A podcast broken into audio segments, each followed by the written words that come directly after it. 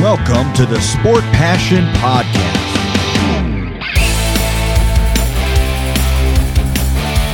And here is your host, Lars Marendorf.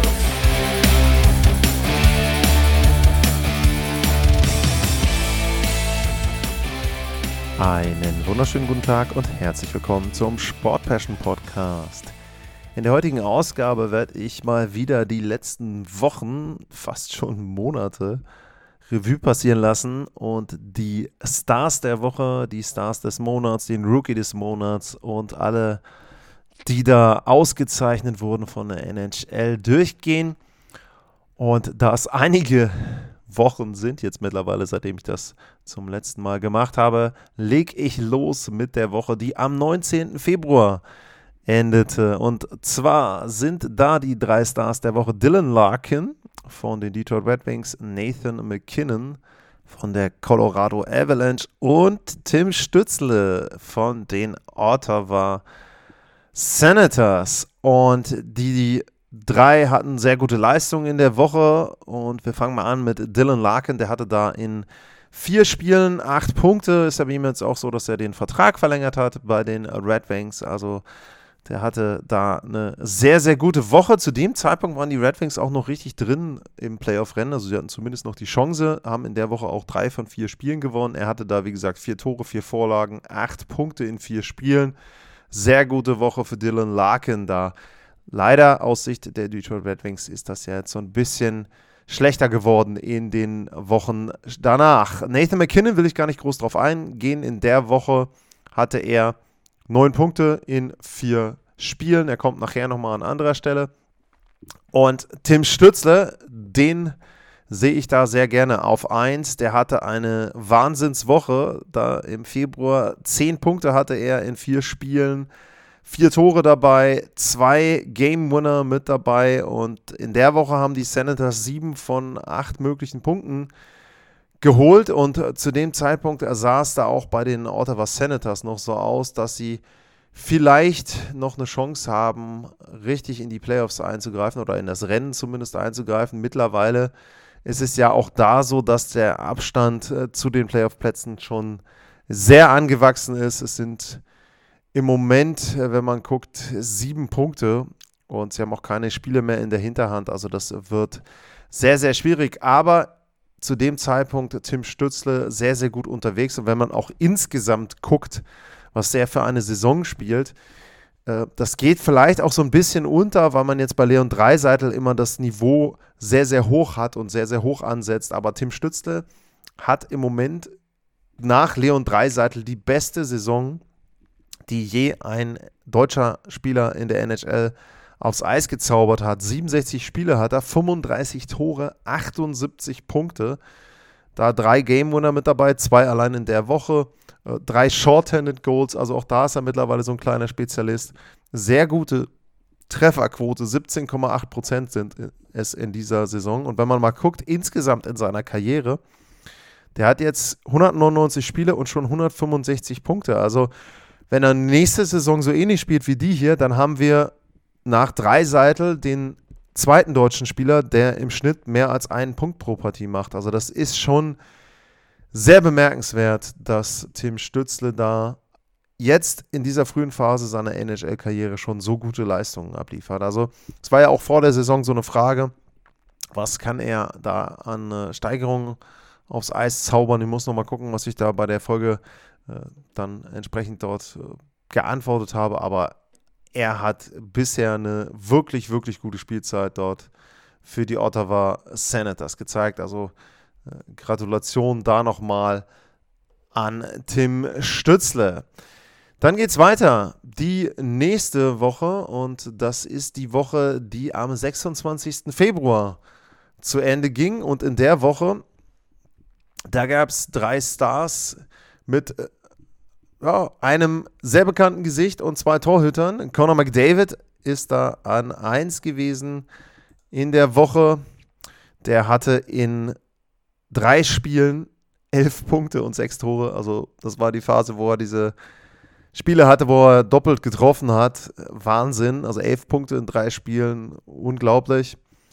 Ähm, der ist einfach unfassbar unterwegs. Ich komme gleich auch wieder an anderer Stelle noch auf ihn zu sprechen. Ja, und dann äh, der zweite im Bunde in der Woche war äh, Linus Ulmark. Der hatte da einen Rekord von zwei Siegen in zwei Spielen, Gegentorschnitt von 1 und die Fangquote war bei 96,6 Prozent. Und die Bruins damals auch mit einer Winstreak, also Wahnsinn. Und er war der 13. Torhüter in der NHL-Geschichte, der beim Sieg gegen Vancouver ein Tor erzielt hat. Einmal quer rüber übers Eis, Empty Net Goal. Sehr, sehr schön. Und der dritte im Bunde, das ist John Gibson gewesen. Der hatte auch zwei Siege in drei Spielen, dazu noch einmal ein Overtime-Shootout-Spiel und der hatte einen Gegentorschnitt von 2,64, eine 94,7 Fangquote und er hatte 143 Saves dort in den Spielen. Dabei waren zweimal 51 Safe-Partien und das zeigt auch so ein bisschen, dass er im Grunde derjenige ist, der da dann in den Spielen den Anaheim Ducks die Partien gerettet hat. Jetzt muss man natürlich aus Sicht der Anaheim Ducks so ein bisschen ketzerisch die Frage stellen, brauchen wir das denn überhaupt? Denn im Grunde geht es ja für die Ducks darum, auch um Connor Bedard mitzuspielen. Das heißt also, so schlecht wie möglich zu sein. Also ja, das ist natürlich die Theorie. Ich habe es schon ein paar Mal erwähnt. Spieler, Trainer, die tanken nicht, die wollen das Möglichste für sich herausholen, die wollen gut spielen.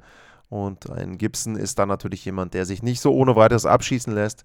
Hatte da eine sehr, sehr gute Woche. Und dann war der Monat zu Ende, der Februar. Und im Februar insgesamt wurden natürlich auch wieder die Stars ausgezeichnet. Und bei den Rookies, da gab es eine Auszeichnung, mal wieder, muss man an der Stelle jetzt sagen für einen Torhüter. Und das ist jetzt im fünften Monat der vierte Torhüter, der ausgezeichnet wird bei den Rookies. Also das spricht an der Stelle dafür, dass wir einen sensationell guten Torhüterjahrgang in der NHL haben in dieser Spielzeit. Denn wie gesagt, bei fünf Rookies of the Month viermal einen Torhüter dabei zu haben, das ist schon ja, sehr, sehr besonders, denke ich, dass an der Stelle eben dann die Skater nicht so gut unterwegs sind. Und das ist vielleicht auch mal eine Gelegenheit, an dieser Stelle so ein bisschen zu schauen auf die Rookies und auf die Zahlen und auf mögliche Rookies of the Year. Und wenn wir da eben bei sind, dann muss man schon sagen, bei den Torhütern gäbe es einige, die in Frage kommen könnten. Das ist so ein bisschen für mich, ja, nicht ganz eindeutig, denn ähm, es ist schwierig, da Vergleiche zu ziehen. Wir haben mit Stuart Skinner einen Torhüter, der hat 43 Spiele insgesamt gemacht, der hat 23 gewonnen für die Oilers, der hat eine solide Fangquote von 91, Gegentorschnitt ist bei 2,9, also beides nicht überragend, ist aber, denke ich, schon ähm, okay und natürlich auch sehr wichtig äh, für die Oilers selber, dass sie da einen guten Torhüter jetzt gefunden haben nicht ihren Free Agent, den sie im Sommer geholt haben. Logan Thompson ist auf 2, der hat 36 Spiele gemacht, ist aber jetzt im Moment verletzt. Da sind die Zahlen ein bisschen besser, Fangquote ist besser, Gegentorschnitt ist besser. Könnte man jetzt sagen, okay, ja, der kommt auch in, in engere ähm, Verlosungen, würde ich sagen. Dann kommen wir zum ja, Shooting Star vielleicht in Carolina. Und das ist äh, Piotr Kochetkov, der hat auch 21 Spiele gemacht oder 21 Starts gehabt, 11 Siege, 6 Niederlagen. Der war zwischendurch sehr, sehr gut unterwegs. Da ist die Fangquote aber auch so ähnlich wie die von Skinner. Gegentorschnitt ist der beste von den Torhütern, den wir bisher, die wir bisher betrachtet haben. Aber ja, so richtig herausstechen tut er auch nicht. Und ähm, wenn wir dann eben auf die Skater-Seite gehen bei den Rookies, äh, da ist Matty Beniers der Erste. Der hat 49 Punkte in 68 Spielen für die Kraken, die ja wirklich gut äh, unterwegs sind. Auch da immer noch mit sehr, sehr guten Playoff-Chancen Seattle.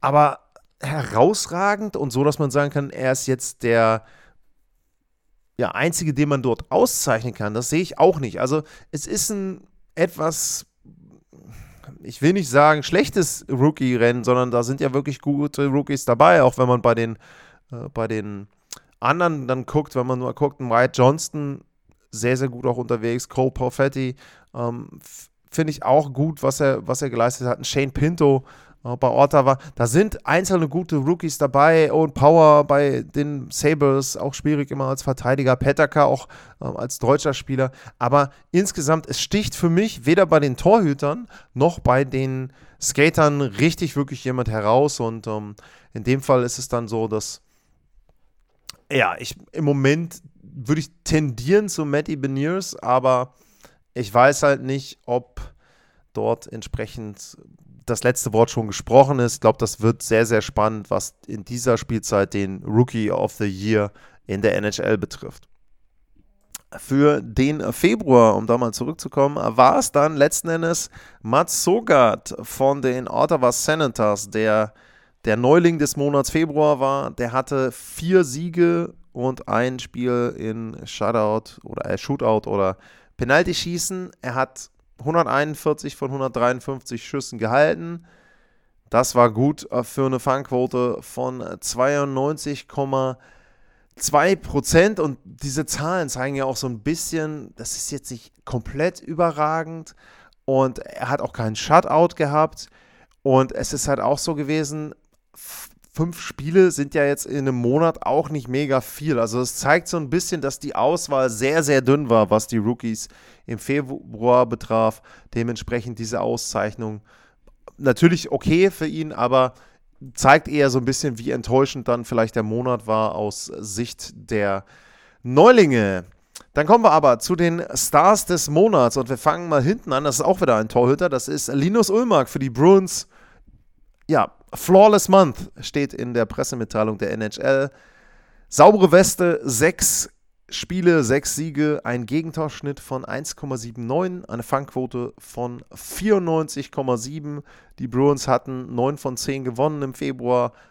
Wahnsinn, die jagen immer noch Rekorde und Ulmark ist die Grundlage aktuell in der Saison und ich sage es noch einmal, weil ich das bei jedem Mal, glaube ich, erwähne bei den Bruins. Im Grunde ist er so ein bisschen die einzige Schwachstelle, die ich im Moment sehe, weil er bisher eben erst zwei Playoff-Spiele absolviert hat. Wir schauen mal, was da am Ende rauskommt. Der zweite, der ausgezeichnet wurde als Star im Monat Februar, das ist einer, den ich eben schon kurz erwähnt hatte. Das ist Nathan McKinnon.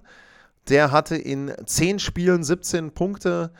Neun Tore dabei, der ist im Moment in einer Wahnsinnsform, hat jetzt 90 Punkte in, ich glaube, oh, da müsste ich einmal nachgucken, in wie vielen Spielen, ich will da nichts Falsches sagen, aber McKinnon ist sehr, sehr gut drauf für die Colorado Avalanche. Er hat ja noch nie die 100-Punkte-Marke geknackt, aus diversen Gründen. Äh, teils Verletzungen, teils waren dann auch weniger von den Mitspielern gesund, aber im Moment ist er auf einem sehr guten Weg. 59 Spiele und 90 Punkte. Und wenn es einen gewissen Conor McDavid nicht geben würde, dann wäre sicherlich Nathan McKinnon jemand, wo man sagen könnte, ist der MVP. Auf der anderen Seite muss ich natürlich erwähnen, dass Mikko Rantanen schon 47 Tore hat für die Fs und er derjenige war, Rantanen, der Colorado in der Phase, wo auch McKinnon verletzt war, noch über Wasser gehalten hat. Also McKinnon, Wahnsinnssaison. Ich würde mal sagen, zweitbestes Skater hinter Conor McDavid in der NHL und ja, einen sehr guten Mann, Monat Februar gehabt. Und er war nicht nur der zweitbeste Skater oder ist für mich nicht nur der zweitbeste Skater in der Stürmer in der NHL, er war auch der zweite Star hinter Conor McDavid, der war im Monat Februar Nummer 1 und der hat die Liga angeführt bei den Vorlagen, bei den Punkten, bei den Schüssen. Vorlagen waren 14, Punkte waren 23 und die Oilers hatten in dem Monat, jetzt muss ich mal gucken hier, fehlt ein Strich bei der NHL, die hatten eine Bilanz von 4, 3 und 4. Das sind 11 Spiele, 23 Punkte in 11 Spielen, macht mehr als 2 pro Partie. Und ja, wir brauchen beim Scoring uns eigentlich nicht mehr drüber unterhalten. Conor McDavid spielt in einer komplett eigenen Liga. Er hat jetzt in der Nacht zu heute sein 60. Tor erzielt. Das hat Austin Matthews in der letzten Spielzeit auch geschafft. Allerdings hat McDavid noch 10 Spiele, um da noch was draufzulegen ordentlich. Er hat 138 Punkte. Das ist auch wieder fast ein Schnitt von 2 pro Partie.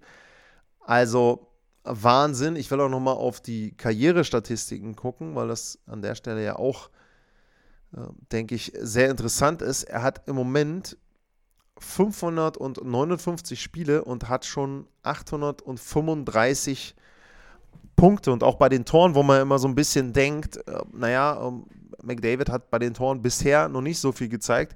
Er ist jetzt da mittlerweile auch bei einem Schnitt, dass er in jedem zweiten Spiel im Schnitt trifft. Und da kann er sich ja einfach auch nur noch verbessern. Wir sehen in diesem Jahr erstmals, dass er die 50er gesprengt hat, jetzt 60 Tore geschossen hat. Also ich sag mal so, wenn einer irgendwann in den nächsten Jahren in die Nähe der 70-Tore-Marke kommen kann, dann ist es Conor McDavid. Diese Saison wird es schwierig bei noch 10 Spielen, aber ich würde ihn auch da nicht abschreiben. Also er ist wirklich so gut, dass er auch das dort äh, zeigen kann und dass er auch in der Lage ist, 70 Tore in einer Spielzeit zu erzielen. Damit schließen wir den Monat Februar ab und wenden uns den Stars der ersten Woche im März zu und das ist die Woche, die am 5. März endete. Und da ist auf drei Philipp Gustafsson, der Torhüter der Minnesota Wild.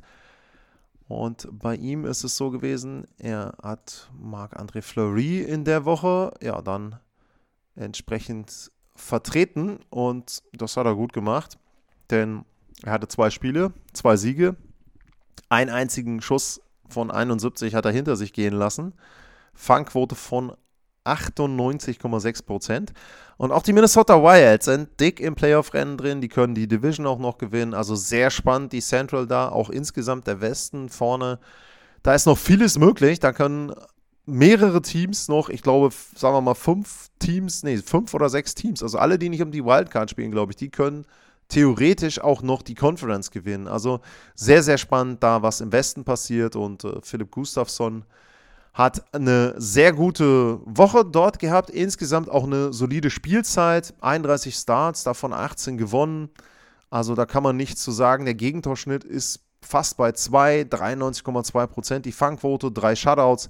Also schon sehr, sehr gut als Nummer 2 dort in Minnesota unterwegs. Und das war auch ein richtig guter Trade für die Minnesota Wild. Also da, er ist mit 24 sicherlich der Torhüter, den sie dort für die Zukunft haben wollen bei den Minnesota Wild. Und dann geht es weiter und zwar geht es dann weiter in Richtung Ottawa. Und da war es Veteran Claude Giroux, der neun Punkte hatte. Und die neun Punkte, die waren mit einer plus sieben Rate in vier Spielen.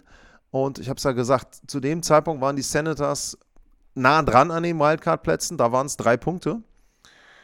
Und er hat da vor allem in zwei Spielen gegen Detroit, das waren so ein bisschen, hat man so, ja, das verkauft so als Endspiele für beide Teams. Im Grunde war es auch so, ne? Und die Red Wings sind da ja mit zwei Niederlagen raus. Daraufhin hat Steve Eiserman so ein bisschen dann den Verkauf eingeläutet. Also, das war schon dann entscheidend, diese beiden Spiele auch für die Richtung, wo es hingeht für die Teams. Leider für die Senators ist es so gewesen, dass sie da dann trotzdem nicht so Kapital draus schlagen konnten und jetzt dann doch so ein Stück weit eingebrochen sind, aber Giroud hatte da eine sehr, sehr gute Woche und auch die Saison ist bei ihm, muss man ja auch sagen, auch das geht dann vielleicht auch, wenn man einen Stützel nimmt oder einen Brady Kachuk mit dabei hat, so ein bisschen unter. Er hat 71 Spiele gemacht, auch das gut für jemanden in seinem Alter. Und er hat 68 Punkte, also auch da wieder fast ein Punkt pro Spiel. Sehr, sehr gut unterwegs. Fünf Siegtreffer auch da mit dabei. Also Claude Giroux hat super funktioniert bei den Senators und er wird auch in den nächsten Jahren da die Jüngeren noch unterstützen und wenn sie jetzt dann sich vielleicht auch in der nächsten Saison noch mehr eingespielt haben, dann kann es auch was mit den Playoffs werden. Und die Nummer 1 in der Woche, die am 5. März endete, das war ein Spieler, der den Verein gewechselt hat. Das war Dimitri Orlov. Und der spielt mittlerweile nicht mehr für die Washington Capitals, sondern er spielt für die Boston Bruins. Und da war es so, der hatte auch neun Punkte als Verteidiger in vier Spielen, dabei drei Tore gemacht und hat dabei eben auch äh, geholfen, dass die Bruins da eine perfekte Woche hatten, ihre Siegesserie auf zehn Spiele ausgedehnt haben und ja, also er ist schon sehr, sehr gut unterwegs, seitdem er bei den Boston Bruins ist. Und da muss man eben auch wieder sagen, haben sie einen richtigen Glücksgriff gemacht. Dass er gut ist, wusste man, aber äh, dass er dann direkt so einschlägt, er hat jetzt eben zwölf Punkte in zwölf Spielen, seitdem er dort im Tausch aus Washington kam. Also das ist für einen Verteidiger natürlich exzellent. Er profitiert natürlich extrem davon, dass die Mannschaft auch gut ist, dass er da Freiheiten hat, dass er gar nicht so defensiv spielen muss, sondern sich eben auch richtig mit einschalten kann. Aber ja, denn die Chance musst du dann auch erstmal nutzen. Also sehr, sehr gut unterwegs da an der Stelle dann Dimitri Orlov. Dann gehen wir weiter in die Woche, die am 12. März endete. Und da sind die drei Stars Mitch Marner, Sidney Crosby und Clayton Keller von den Arizona Coyotes. Und bei Clayton Keller ist es so gewesen, der hatte neun Punkte in vier Spielen. Auch da wieder sehr, sehr gut. Vier Tore in vier Spielen. Und die Arizona Coyotes, die hatten zu dem Zeitpunkt Punkte in 13 von 17 Spielen seit dem All-Star-Break. Und auch da muss man so ein bisschen die Frage stellen, ob das so clever ist, dass sie da die Punkte holen. Aber man sieht eben, Clayton Keller, den interessiert das nicht. Der spielt so gut er kann und er spielt eine Wahnsinnssaison, wenn man die Umstände nimmt. Der hat in 72 Spielen 78 Punkte, 34 Tore. Das kann man natürlich sagen, ja, wir haben eben, hatte ich schon erwähnt, McDavid hat jetzt mittlerweile 60. Ja, alles keine Frage.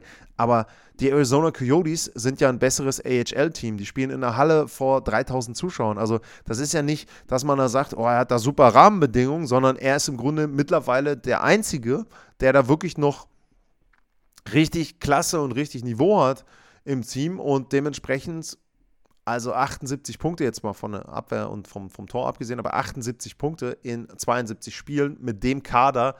Chapeau, also Wahnsinn, was äh, Clayton Keller da im Moment und in dieser Spielzeit dann speziell auch zeigt für die Arizona Coyotes. Und für ihn kann man nur hoffen, dass sie demnächst mal wieder konkurrenzfähig sein werden. Ansonsten wird er auch in zwei oder drei Jahren sagen, passt mal auf, Freunde, ähm, ist ja ganz nett hier, aber ich habe mir jetzt sechs Jahre lang oder sagen wir mal dann in zwei Jahren, ich habe hier acht Jahre lang den äh, Allerwertesten aufgerissen und äh, ich habe eigentlich null Unterstützung, sehe hier die Playoffs nicht und ihr versucht immer nur Neuaufbau, Neuaufbau, aber ich will jetzt irgendwann auch mal Playoffs spielen und in einem Team spielen, was ein NHL-Team ist und nicht irgendwie ein halbes Farm-Team. Also ja, Clayton Keller, warten wir mal ab, was sich da aus der Situation rund um ihn ergibt. Der zweite Star im, in der Woche war Sidney Crosby.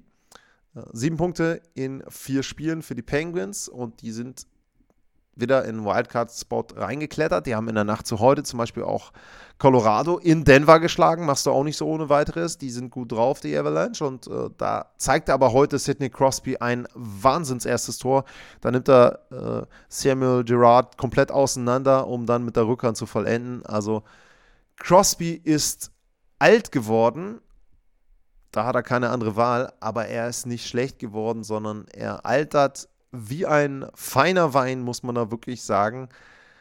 Und äh, Sidney Crosby, er ist mittlerweile wieder bei 84 Punkten, auch schon wieder die 30-Tore-Marke, hat einen Rekord jetzt, ich glaube, aufgestellt für die Pittsburgh Penguins, hat jetzt mehr 30-Tore-Saisons als äh, Mario Lemieux. Ähm, 35 Jahre und kein bisschen schlechter, kann man da fast sagen. Er ist sicherlich nicht so gut wie zu seinen Hochzeiten, okay, aber auch da mit ein bisschen Glück schafft er auch wieder die 100 Punkte. Äh, Wenn es nicht reicht, okay, aber sehr, sehr gut unterwegs. Sidney Crosby und die Pittsburgh Penguins wieder im Rennen um die Playoffs. Ja, und dann der dritte Star in der Woche, das war Mitch Marner. Der hatte sechs Punkte in nur zwei Spielen. Beide Siege für die Toronto Maple Leafs. Einmal gegen die Devils gewonnen in der Woche 4-3 und dann 7 zu 4, auch ein tolles Spiel da gegen die Edmonton Oilers am 11. März war das.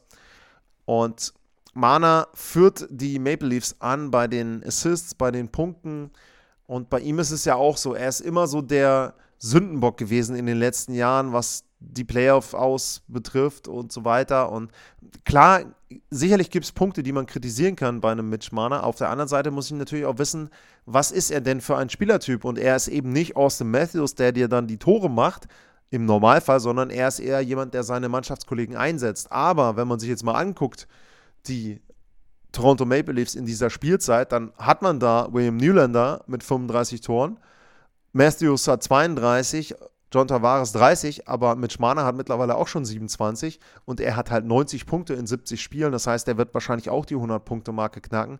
Also auch er hat für mich einen nächsten Schritt gemacht. Klar, ich weiß, wenn sie in der ersten Runde der Playoffs rausfliegen, interessiert das da keinen und dann wird er sicherlich wieder vorne mit genannt werden bei den Spielern, die man vielleicht dann abgeben könnte.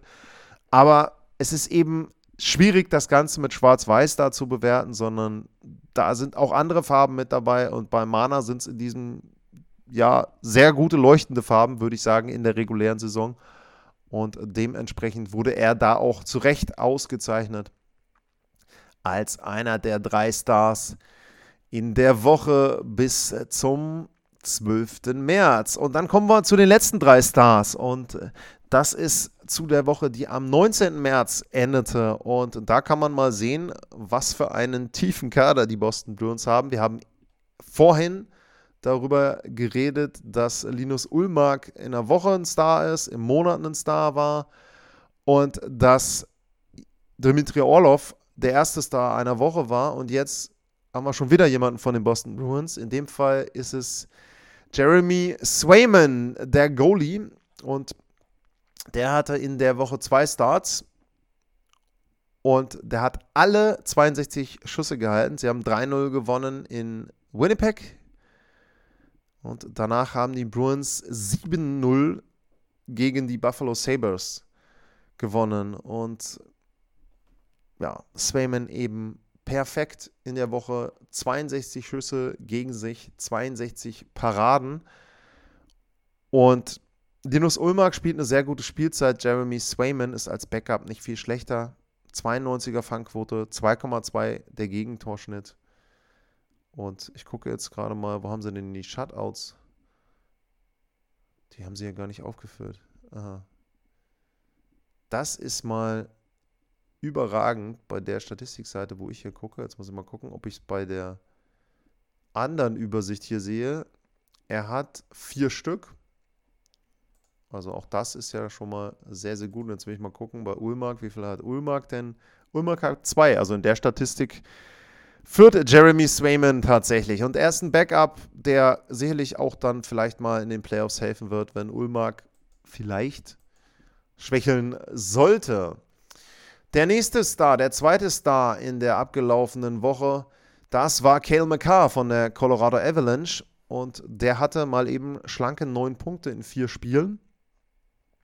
Und dabei war, wenn ich mich richtig erinnere, auch ein richtig schönes Tor. War es nicht ein Game Winner sogar in der Overtime? Ähm, ja, also Makar, natürlich spielt er nicht so gut wie im letzten Jahr. Ne? Das ist wirklich der Fall. Er wird die Norris Trophy nicht gewinnen, aber er hat eben auch schon wieder 61 Punkte in 55 Spielen. Er hat 16 Tore, wird also die 20-Tore-Marke wahrscheinlich auch schon wieder knacken. Also auf die Karriere weiterhin als Verteidiger mehr als ein Punkt pro Spiel. Und es gab letztens auch wieder eine Umfrage, wo es um die besten Verteidiger der Liga ging. Und da wurden, da waren halt drei General Manager, die ihn genannt haben. Für diese Saison auch. Und der eine hat dann irgendwie so sinngemäß gesagt: Also im Grunde brauchst du mich die nächsten zehn Jahre nicht fragen. Das ist Cale McCarr. So weit würde ich nicht gehen. Es gibt sehr viele, sehr, sehr gute junge Verteidiger auch. Und auch in diesem Jahr wird es mit Erik Karlsson wahrscheinlich dann wieder einen älteren Verteidiger geben, der die Norris Trophy gewinnt. Also da sind viele, viele gute unterwegs. Wenn McCarr in Topform ist, dann ist er vielleicht der Beste von diesen Verteidigern. In diesem Jahr war er das nicht immer. Er war ja auch verletzt, aber in der Woche, eben in der abgelaufenen Woche, mal eben neun Punkte als Verteidiger in vier Spielen. Und dann auf eins war in der Woche Mika Sebaniat, der hatte auch neun Punkte. Und die Rangers hatten eine perfekte Woche und haben alle vier Spiele gewonnen, die sie da in der Woche hatten. Und auch wenn man sich mal anguckt, teilweise wie sie die gewonnen haben, da waren 6-0 dabei, da waren 7-0 dabei sehr, sehr gut unterwegs. Die New York Rangers zwischendrin haben sie jetzt auch mal wieder verloren. Aber wenn die ihre Chemie finden. Und bei den Reihen scheint es so zu sein, dass Gerard Gallant da eine sehr, sehr gute Kombi jetzt gefunden hat. Dann sind sie sehr gefährlich. Igor Shesterkin ist noch nicht aufgetaucht hier bei den Stars. Da würde ich fast eine Wette drauf gehen, dass der irgendwann vor den Playoffs nochmal auftaucht, denn der ist auch wieder in aufsteigender Form zu sehen, also mit aufsteigender Form dort unterwegs. Und wenn er gut drauf ist, das habe ich ja schon in den letzten Wochen gesagt bei anderen Folgen, wenn er gut drauf ist, Shesterkin, und die Rangers vorne gute Chemie haben, dann sind sie wahnsinnig gefährlich. Es fehlt meiner Meinung nach noch ein bisschen, aber sie sind nicht weit weg äh, von den Titelkandidaten in der NHL. Und damit war das jetzt eine knappe halbe Stunde einmal durch die Stars vom Februar und die Stars der letzten fünf Wochen sind es dann insgesamt gewesen. Ja, und damit überlasse ich euch das Feld. Es gilt natürlich wie immer, wenn ihr jetzt sagt, das waren für mich nicht die Stars. Oder zum Beispiel beim Thema Rookie. Ich habe eine ganz andere Meinung. Ich sehe da einen klaren Kandidaten. Das ist für mich absolut der Rookie des Jahres. Dann schreibt mir bitte info at sportpassion.de oder bei Twitter at lars-ma.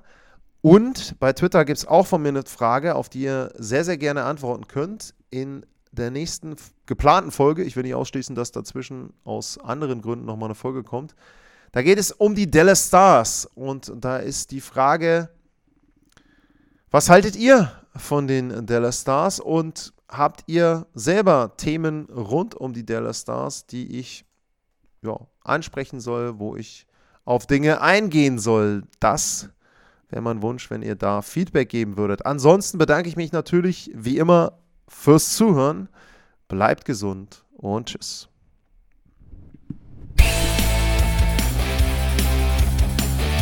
Sportliche Grüße. Das war's, euer Lars.